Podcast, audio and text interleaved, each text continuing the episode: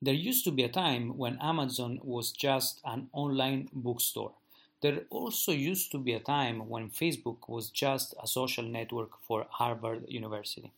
You might already know that, but I think it's very important to highlight those facts because actually, uh, for companies that we know today for as, as, tech giants, actually they came from a place where they hide, they identified their niche. They started from uh, either a segment or a subset of a, of a market that they could actually uh, dominate. Now, for instance, when it comes to, to, to Amazon, it started from selling uh, books online instead of trying to sell everything because at the time Amazon had to prove the viability of its business model and the e-commerce itself. So instead of trying to sell everything, Amazon started from you know a specific uh, niche within that potential industry. And the same was for Facebook, which was trying to Uh, you know, uh, prove uh, that uh, it could uh, grow behind Harvard, but before doing that, actually would would perform a sort of gradual rollout of, of its product. So again, I think it's very important to highlight that, and I'm going to explain why positioning and understand your niche it's a key element today for uh, to, to start your business from scratch. So this is another episode of the Business Pills, part of the Digital Business Models podcast offered by the 4-week MBA. Now, let's get to it.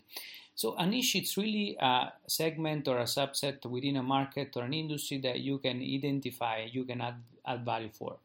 Uh, for instance, uh, today, if you were to start a business in a in a you know in a time where the internet has already proved that also the e-commerce business model has already proved uh, quite su- successful, it's uh, very hard for you to start a business and say, you know, I'm going to start an online bookstore. I mean, there are already many online bookstores, and Amazon, of course, is the dominating player. So, if you were to start from a niche, actually, would be uh, already quite competitive. So you, what you want to do, you want to go a level down. So you want to look for, for instance, your uh, micro niche. So today, where opportunities yesterday, uh, when you know the internet and many digital business models were not proved yet, uh, niches were a good place to start. But today, in order for you to actually uh, build a successful digital business, you need to look at micro niches. So you need to go even a level down compared to a niche.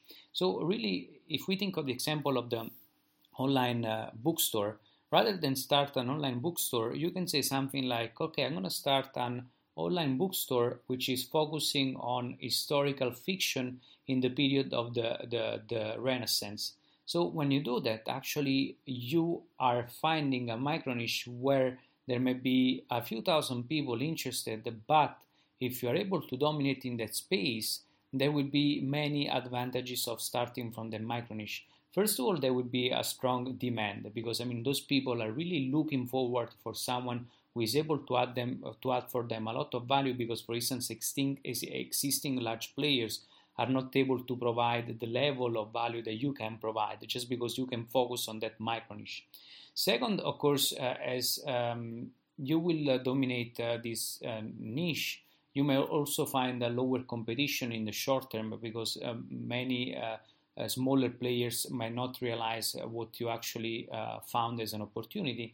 another important aspect is that you're going to enjoy, as a result of those things, also high margins and uh, also a, a strong uh, brand recognition because as you will dominate that micro niche, as you will add value for a small group of people within that micro niche, you're going to be able to actually make sure that they will uh, associate your brand with that uh, specific uh, micro niche. So that you make sure that you can really dominate that.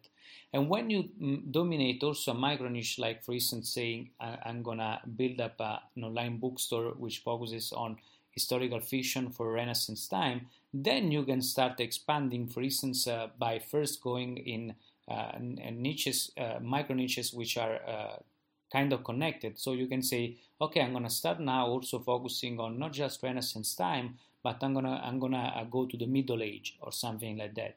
So if you understand that kind of reasoning and you understand the importance of starting from a micro niche today, when you're building up a digital business model, you understand also how to really uh, kick it off in a more uh, successful way.